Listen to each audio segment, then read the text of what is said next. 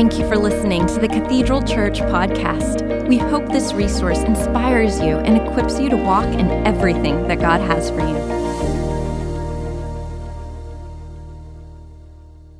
When we began this journey that we're on with the pandemic, we made the statement uh, in regards to the coronavirus and when it hit, hit America, the day the world went silent. And I made the statement perhaps God is asking the question, Can you hear me now? The pandemic caused our streets to grow quiet. And I said in the beginning that maybe God is using this to speak to us as a nation. Now, we're looking at the COVID 19 face mask debate that is tearing this nation apart. And that's where we are today. I want you to know that in the year of Pey, which we're in right now on the Hebraic calendar, this is the year of Pey, which means mouth, breath, voice. It's the year for the church to find its voice and to speak its message. But in this year of Pey, let us not surrender the sound of our declaration to the noise of a debate. Now, there are issues that need to be debated. There are issues that we must debate. There is truth that must be proclaimed. But we have to be careful as the church that we debate as statesmen, but we don't assassin one another with our words. We have to be careful that we don't get pulled into that spirit of this world where we refuse to agree to disagree without being disagreeable. The church has an awesome responsibility and we may debate, but we must always guard our hearts and guard our words because words are powerful. And this is the year of Pey, as I mentioned, and this is the year for the church to find its voice and to speak boldly. But let us be careful when we step outside of preaching the gospel and we get into these issues and these debates and these different opinions. We have a responsibility not to become mean spirited and assassin one another with our opinions. How do we face the mask divide in America now, is being asked? How do we deal with this issue? And let me show you my concern. I was on the phone with a pastor just a few days ago, and he was sharing with me uh, a, story of another pastor that's a friend of his and what he's dealing with.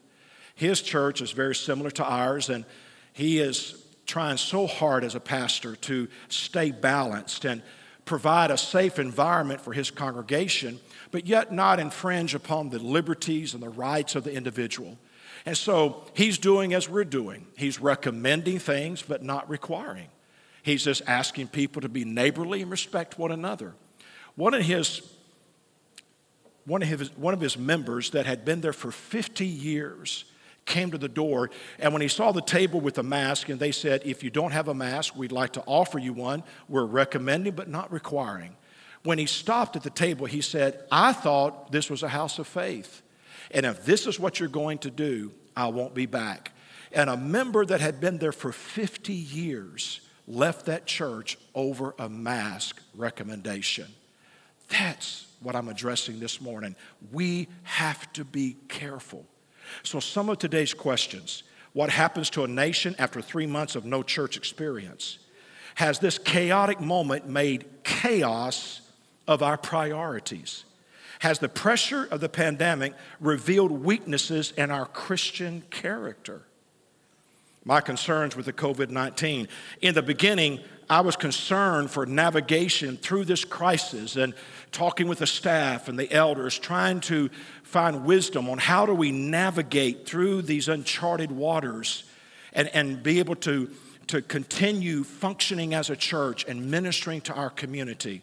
But now, at this point, I have a foreboding over the health of the church after the crisis. We have to be careful that the spirit of divisiveness doesn't become more damaging to the church than the pandemic itself.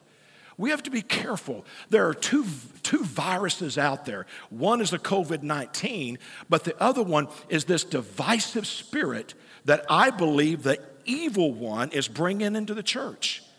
The, the enemy knows if he can't silence us from preaching the gospel, then he'll try to divide us over a mask. And so we have to be careful in what we do. In Psalms 9 17, the wicked go down to the realm of the dead, all the nations that forget God. Now, we know as a nation, we cannot forget God. That's why we're concerned about the government and governors and, and, and uh, judges and mayors and city council members infringing upon our rights. We're concerned about the First Amendment, the Second Amendment, the Fourth Amendment. We're concerned about who we are as a people and as a nation. And we want to protect our liberties and our freedom and all those things that we hold dear. We want to be careful that our leaders don't forget that we're a Christian nation. But as individuals, we must not forget that we're Christians.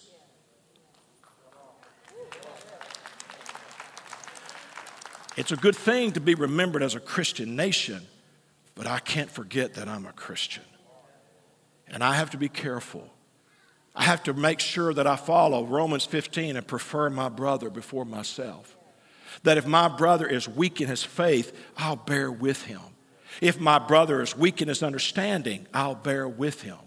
That I won't allow the evil one to slither into the church and cause a division where a member, after 50 years, over a recommendation will say, if that's the case, if that's your position, then I'm leaving the church. I'm afraid we're starting to forget who we are. Let's title this The Nation That Forgets God. Let me talk to you for just a minute about the revelation of pressure. Proverbs 24:10. If you falter in a time of trouble, how small is your strength? There is the revelation of pressure. It will reveal who you are. That's what Proverbs is referring to. In a time of trouble, your strength will be revealed. So, the first thing I want to say to you this morning is we are living an unprecedented time of pressure COVID 19, racial tension, economic downturn, presidential election, unprecedented pressure. Robert McKee made this statement True character is revealed in the choices a human being makes under pressure. The greater the pressure, the deeper the revelation, the truer the choice to the character's essential nature. He made a simple point that when you're under pressure, it's going to reveal who you really are. And the greater the pressure, the deeper the revelation the deeper the revelation. And that revelation, that revelation is a, a, a true manifestation of the very essence of your nature. So know this pressure during crisis reveals character. And pressure during crisis reveals the essence, not the exception of the character. When you're under pressure and you manifest, you need to understand that that's getting to the very core of your being. And you can't say, well, that's the exception to the rule. No, no, no. That's the essence of your nature. We like to do that. We like to manifest under pressure and then say, oh, that's really not who I am. Oh, yeah, it is. You say, well, I was under pressure. I know, but pressure will reveal the very essence of your character, and it's not the exception to the rule. Whenever I get under pressure and I start manifesting, it concerns me because it really reveals the essence of who I am. When you pull away all the restraints and the limitations and the control, and this is, I'm controlling myself and I'm restraining myself. When all those safety valves are kicked off and the real you comes out, that's who you are. And that's what you have to address. Remember, it's like integrity is what you do when you're all alone and nobody's watching. So, pressure brings a revelation. The pressure of a crisis is a revealing moment, and God is watching. Pressure is a revealing moment. And you listen to me, God's watching. The way we act right now says much about who we are as a people. It's easy for us to have Christian virtues. It's easy to have the fruit of the Spirit. It's easy for us to walk in principle and to prefer my brother. It's easy to do those things, to love my neighbor as I love myself. When the stock market is high, Everything is wide open. The economy is strong. There are no stay at home, work safe orders. There's no mask. There's no pressure. There's no pandemic. There's nothing. When everything is wonderful in America, it's easy to be a Christian then. But the real, true tr- test of a character is when the pandemic hits, when the pressure comes, when the stock market crashes, when everything is going chaos it's then that we find out the true mettle of a man's character. It is then that we really find out who we are, the essence and not the exception. So we at this time have to realize that we're in a, an unprecedented time of pressure and it's a revealing moment and God is watching. The second thing I want to say to you is what the enemy cannot defeat, he will distract. Luke 10 41. The Lord answered her, Martha, my beloved Martha, why are you upset and troubled, pulled away by these many distractions? Are they really that important? So the church must uh, understand that we will either pull together or pull apart. Coronavirus, fact or fiction perception of reality. And I'll be honest with you, I believe in the mix there is fact and there is fiction. I believe in the mix there is reality and there is perception. I believe there's a lot of hype. I believe there's a lot of excess. There's a lot of things going on. But I can tell you this I, one thing I know for sure whether it is fact or fiction or what is reality or what is perception. I may not be able to discern all of that, but one thing I know for sure, it's impacting us right now. Like it or not. Look at my empty chairs in here. You say, well, Pastor, much of this is, is, is fiction, okay? You say, much of this is perception. I feel you, but my chairs are still empty. It's still impacting us as a nation, and we have to deal with this issue. We have to play the cards that are being dealt to us. We have to provide leadership in this moment. We have to be the church and step up right now in the fact, in the fiction, in the reality, in the perception, in the hype. We have to be the church. And we have to provide leadership. He said to her, You're pulled away by the distractions. I don't want to get so lost in the debate of the conspiracy that I forget to declare God's word. I don't want to get so caught up with my neighbors in the debate over what they should or shouldn't do that they won't hear me when I preach the gospel to them. Have to find balance, have to be careful. We'll pull together or we'll pull apart. Distraction is one of the enemy's most unrecognized and effective weapons. The word distraction means something that diverts attention. And I want everybody to listen to me now because I'm to I'm to share something with you. I just want you to see how the enemy could distract us. Distract us. One pastor called two elderly ladies, and it's the elderly that pastors really feel the need to protect and to look over, to watch over them because they're their health, their strength, their immune system so, so often is compromised. And like the flu, if they get the COVID 19, it can be devastating. And so pastors feel a need to watch over them. And so this pastor calls up two senior saints, two sisters, and said, I just want to call you, you know, call you ladies and check on you and see how you're doing. Just a good shepherd trying to love his people. Want to check on you. And they said, Pastor, we're so disappointed in you. We're so disappointed. All these years we thought you were a man of faith. And now here you are. You're buying into the conspiracy of the government. You're buying into the nonsense. You're buying it. And just broke at Pastor's heart, just crushed him. Because here he is just trying so hard to be a good shepherd. He's not going to do it perfect, but he's trying. He's trying.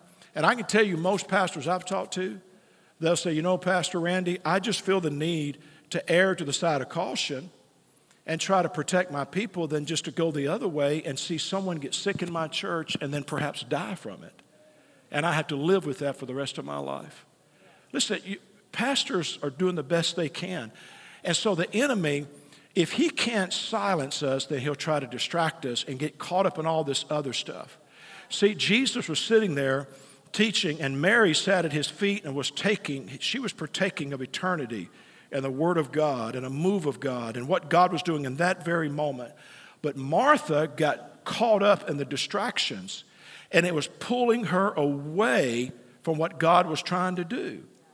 So we have to be careful that we don't get pulled away from what God's trying to do right now. Let me show you what God may be trying to do, okay? The Bible says there's nothing new under the sun. We understand that. History has a tendency to repeat itself. So let me just point out a few things to you. The Hong Kong flu pandemic of 1968 was a global outbreak of influenza that originated in China in July of 68 and lasted into 70. Okay? First one. You see them wearing masks at work. 1968.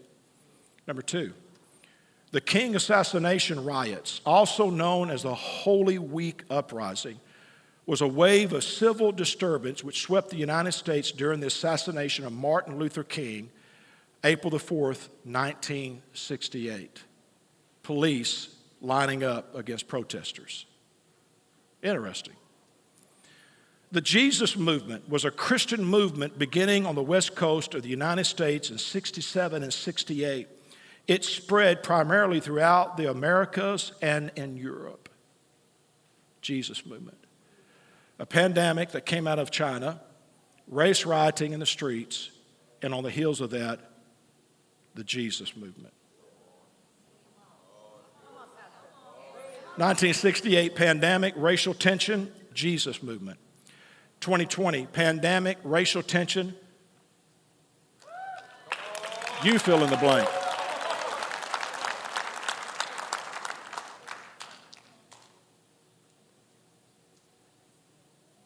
So, church, listen to me.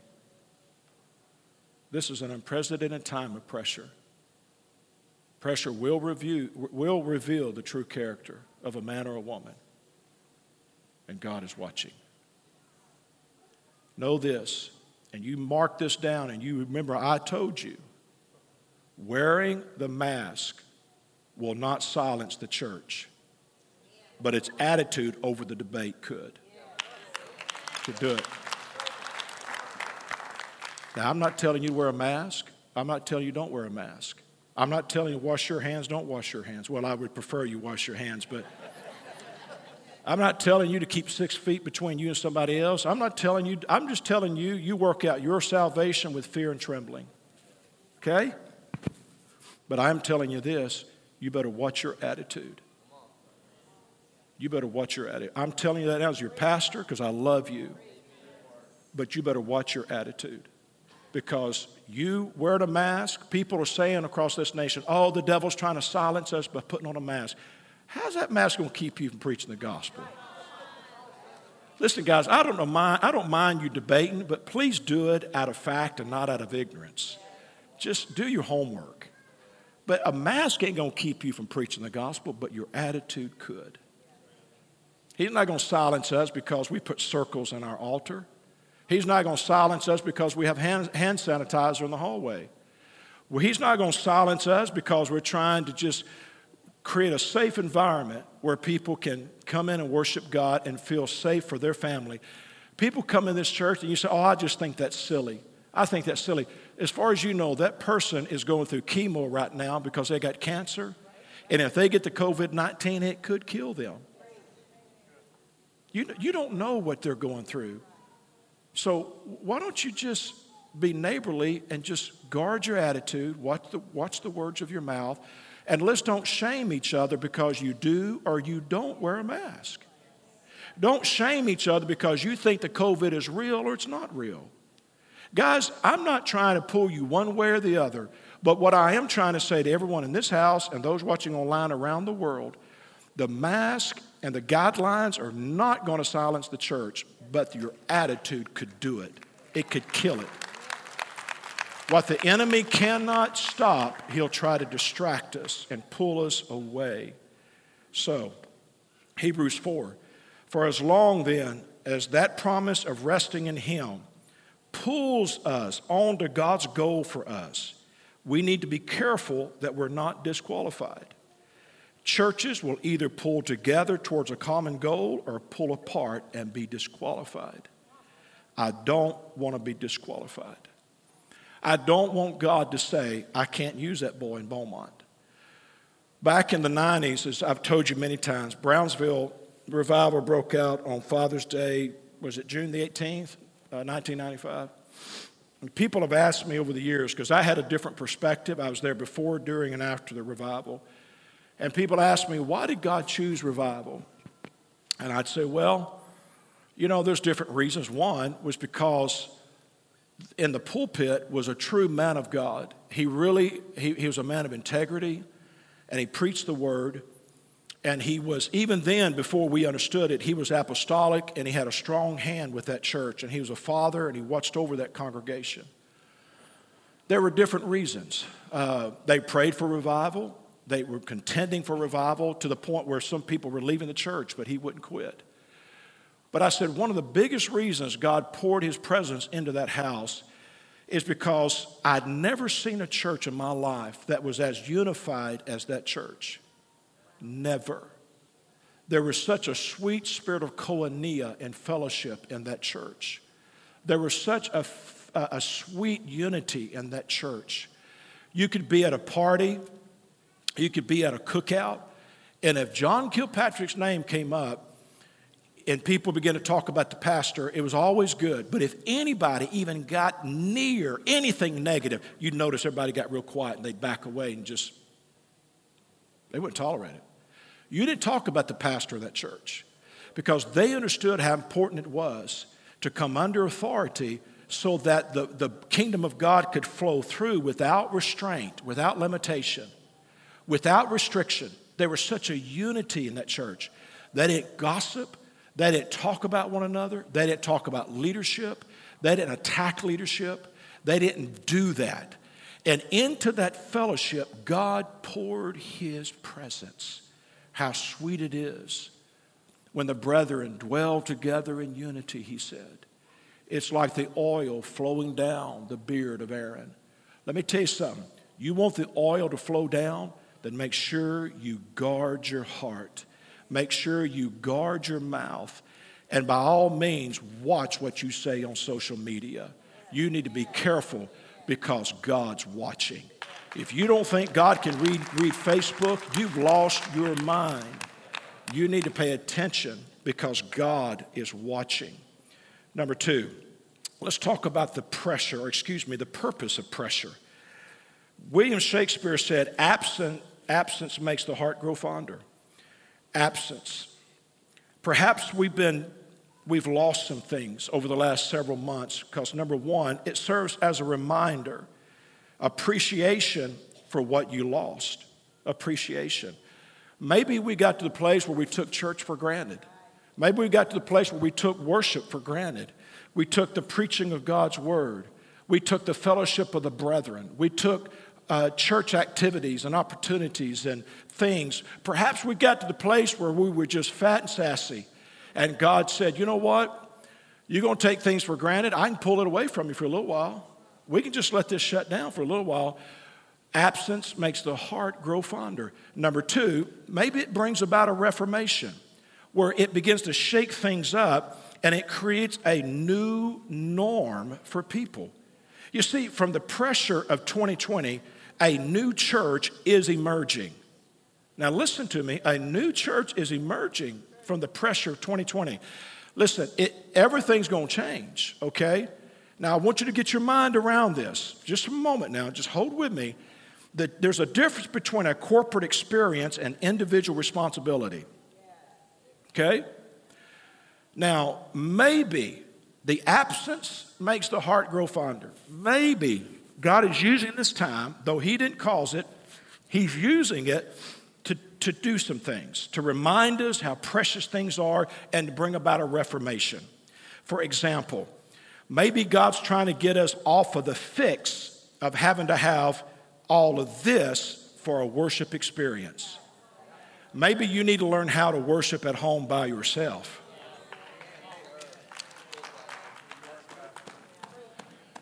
Maybe you need to get, maybe we in the house and online, we need to get off with a drug of we got to have all the lights, we got to have all the music, we got to have all the talent, we got to have the show in order for us to truly get into corporate. Maybe we need to learn how to worship on our own. Maybe we need to quit looking to the church to raise our kids and our youth and perhaps thought, revelation, maybe you ought to raise your own kids and raise your own youth, and we will just try to complement what you're already doing. But maybe you need to quit bringing your kids to church and your youth and say, fix them. I get one hour to fix them and you live with them 724. Maybe you should be the parent and maybe you should raise your kids and you, maybe you should t- train your youth. Because for years we've been getting that. When are you to fix my kids? When are you to fix my youth? I can't fix your kids.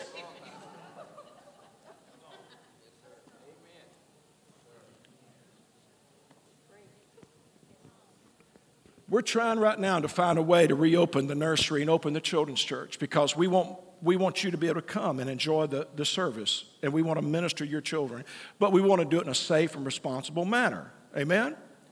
And so the parents that can't bring their children, we get that. They can watch online and thank God for technology.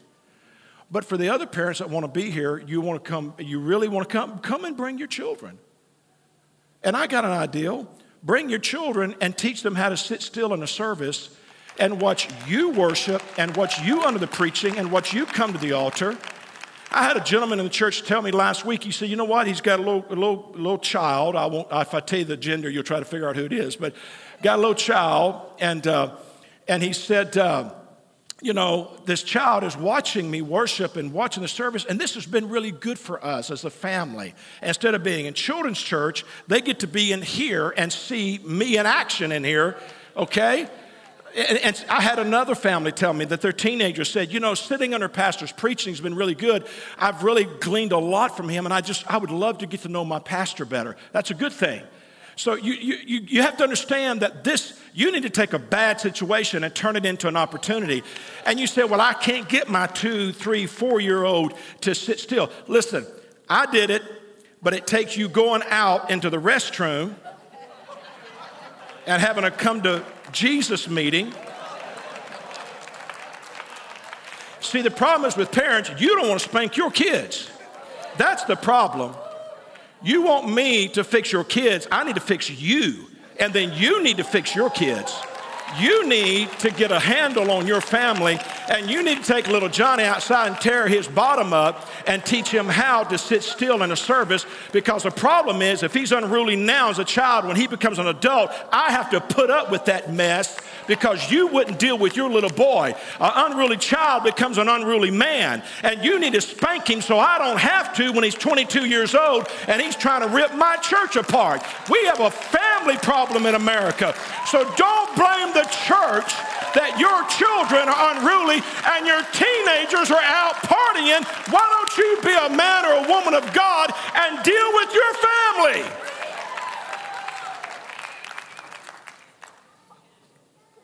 How many likes it being apostolic now?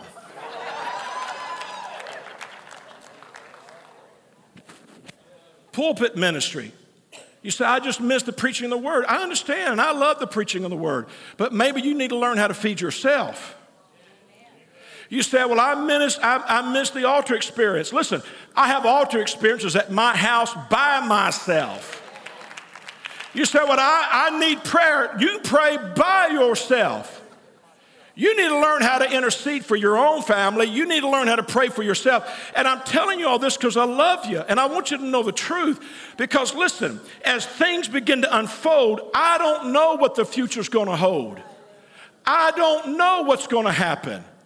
I don't know what you're going to be required to do. The day could come when you need to learn how to find God on your own, when you have to worship on your own as a family, when you have to stand in your living room with the Word of God and you have to teach your family. I don't know what tomorrow may bring, but I can tell you this God will be with you wherever you are, whatever you're going through. You can have church in your home just like you have church in this building. First Peter, in the same way that nursing infants cry for milk, you must intensely crave the pure spiritual milk of God's word, for the milk will cause you to grow into maturity, fully nourished and strong for life. I want you to notice you can start out on milk, but at some point you got to get off of the bottle so that you can grow and be, be strong for life. Strong for life. You got to be strong. Understand that milk is food on experience that's processed by one and fed to another. So you got to learn how to feed yourself. I can't put the bottle in your mouth every for the rest of your life. You got to get off of the milk and you got to learn how to feed yourself. I know it's, it's good and it's wonderful to come into the church and get under preaching and just be able to have somebody put a bottle in your mouth. But you've got to get off of the bottle. You got to feed yourself so that you can be strong in life. Now, listen to Pastor, because I don't know what the days are going to bring.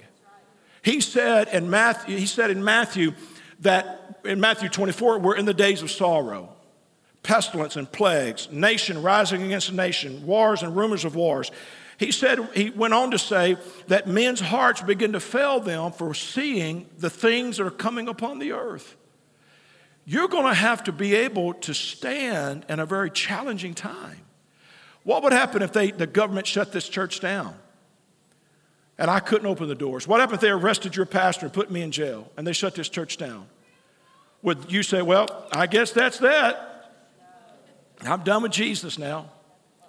Or would you gather your family up in your home and say, now look, guys, we're going to worship God for a little while, and then I'm going to bring a lesson, and then we're going to pray for each other. We're going to take communion. Listen, remember, the early church started out, started out in houses. You got to get this back to the basics, guys, if you're going to be able to make it through the days that are ahead. Difficult times may be around the corner.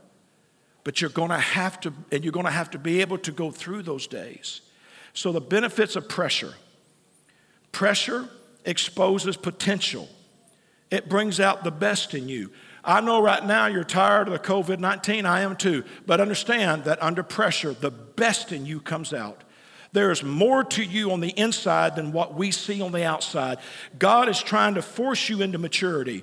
He's trying to force me into maturity. He's trying to take us to a new level. He's trying to say, Randy, when it comes to this, get off of the bottle, son, and I need you to get on the meat of the word. I need you to grow in this area. I need you to grow in that area. God's trying to pull us like a like the, uh, like uh, birthing pains and a womb. He's trying to pull us out of the comfort zone and put us into a new level of maturity. He's trying to pull you out of the area that is so comforting and nourishing, and you're so dependent on someone else. And He's trying to pull you out where you can stand on your own two feet. Number two, pressure purifies, it removes the worst in you. A priceless diamond is a lump of carbon that didn't quit under the pressure of the, this is what they call it, the earth's mantle the earth's mantle pushes on the carbon and it pushes it and pushes it and it pushes it and it pushes out all the impurities until it pushes it into a diamond, a priceless gem. Right now, God is using this, this season that we're in to push on people and to push and to bring out the best in us and to remove the worst. And He's trying to mold us and shape us into the image of Christ He's trying to push us into that priceless diamond where we can shine as the sons of God because the world is waiting on the revelation. They're waiting on us to be revealed. They're waiting on us, on us to take our places. Number three, pressure clarifies purpose. It reveals the grace on your life. With the call comes a grace to endure the calling. People look at me now and says, "How do you do the church and flood relief and not in my city and, and city council?" Because for me, I'm in my calling and there's a grace on me to do this. And so as I step into arenas and the pressure hits me, suddenly I feel the grace of God and I know I'm right where I need to be. Pressure will reveal the grace of God in your life. If you step into an arena and you don't have the grace to do it, you better get out. If you step into a situation you don't have the grace for it, get out. It will destroy you. So understand that pressure will bring out your potential. Pressure will purify you, and pressure will clarify your purpose. This is who I am, and this is what I'm called to do. From the pressure of 2020 is emerging a clear vision of the true sons of God. In this year of 2020, there's a clear vision that's coming. God is pressuring the church, conforming the church, pushing it into a place where the true sons of God will be revealed. It is a moment of pressure, a revealing moment, and God is watching. God is watching. My third and last point living with pressure. The impact of living under pressure and not the presence. James 1. If you listen to the word and don't live out the message you hear, you become like the person who looks in the mirror of the word to discover the reflection of his face in the beginning. You perceive how you perceive how God sees you in the mirror of the word, but then you go out and you forget your divine origin. So if you don't live out the message that you've been hearing for the last 14 years from this pulpit, then it's so easy that when you get away from here, you forget your divine origin. You forget everything that I taught you. Forgetting our divine origin your position as a son, the principles for behavior, your purpose in life, and the promises that you made him. Headline news today. Headline news reveals the condition of a nation facing crisis after crisis without the experience of attending church weekly. If this new norm of pressure, excuse me, in this new norm of pressure, we must practice the presence of God on a daily basis, every day.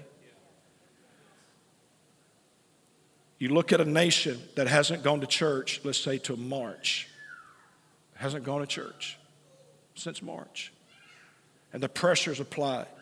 It brings out the best, it brings out the worst. It reveals the true essence and not the exception of my character. And right now, we're watching what happens to a church, what happens to a community, what happens to a nation when they've been away from church. We're finding out who we really are.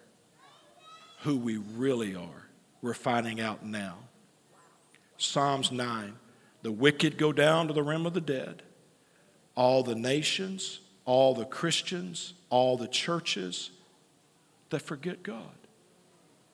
You know, one of my concerns and other pastors' concerns right now is that after this pandemic is over and we get back to whatever the new norm looks like, there's going to be people that never come back to the church. They just say, you know, I've been out of church for six months now.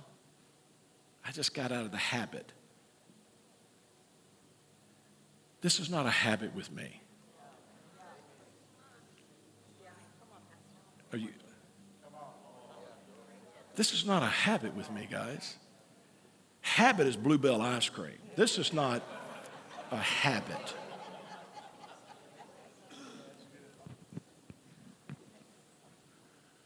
Let the government shut the, shut the church down. God help my family, but they'll have to get in the living room and listen to me preach. We're going to quit? I mean, what? Are we done with God? The concern pastors have is that when it's all over with and they f- open up the churches full blow, I mean, full blown, just blow the doors open, where everything's open, everything's running again.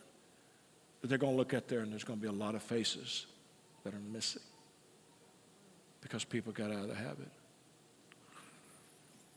God's revealing right now where we are. He's really separating the goats and the sheep. He's separating the sons of God from religion, habit. He's separating. We have to pay attention. We have to pay attention.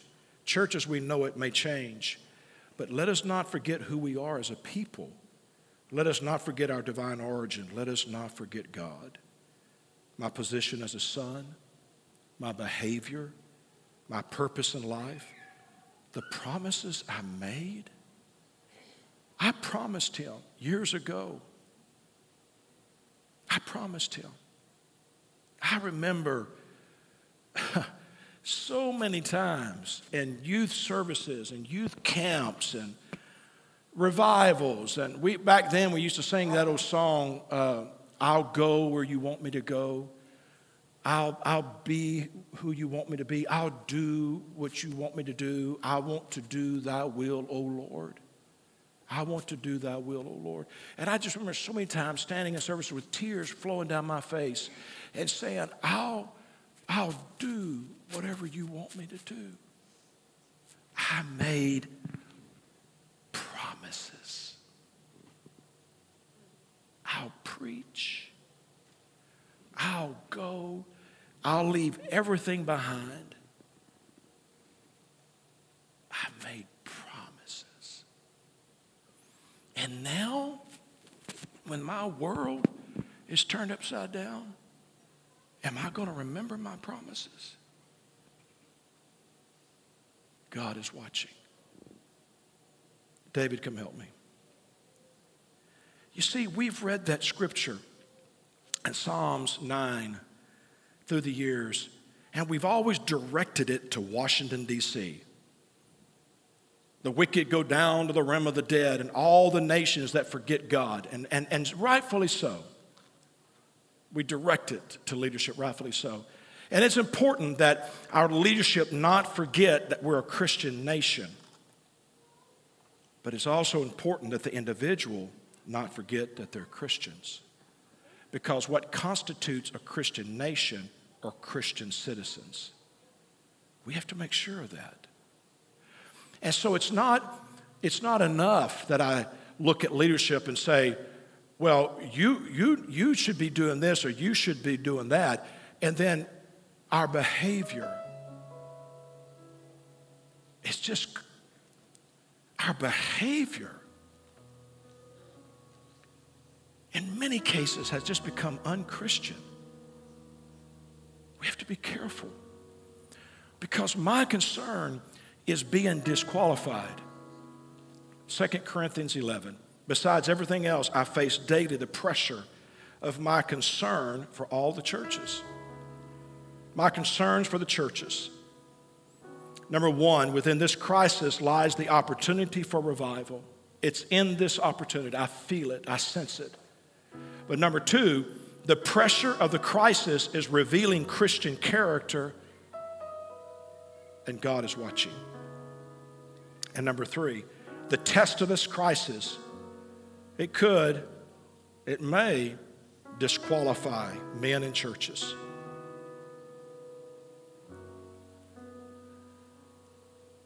I would hate for a church to get so distracted with silly debates. I would hate for a church to get so caught up in that mean spiritedness. We get so distracted that when revival comes, they're disqualified. I've told you this before, let me tell you again. Brownsville Revival actually it started with a group of prophets that got together in Orange Beach, Alabama. Some of them I named them, you know who they are. Group of prophets got together and they went into a few days of prayer and seeking God. And when they came together, they said, Okay, what's God saying? And they all said, A revival's coming. It'll start in Pensacola but it wasn't at Brownsville. It was at a different church. But that church, for whatever reason, got disqualified. Brownsville was God's second choice.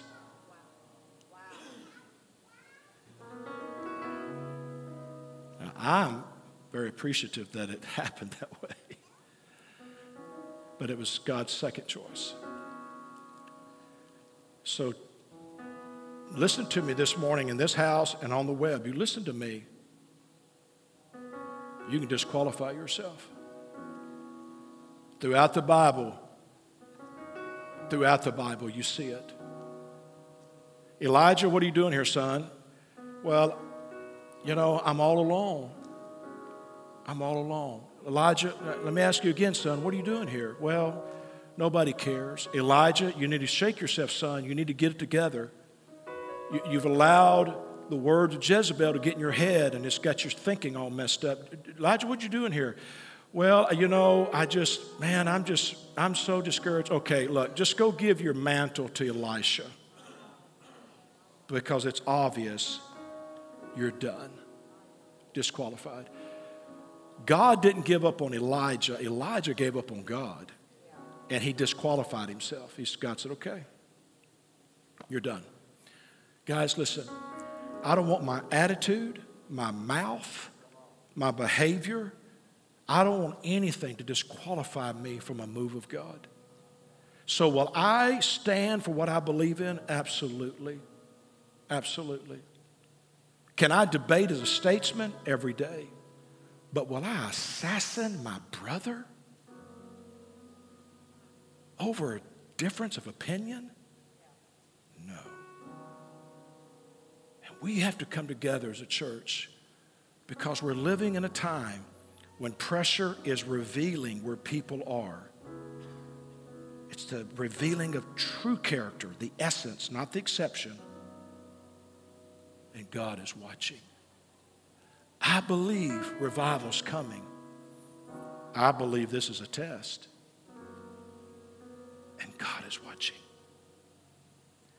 Though absent from church, let us not forget who we are, what we believe, the values we cherish, and the promises we made.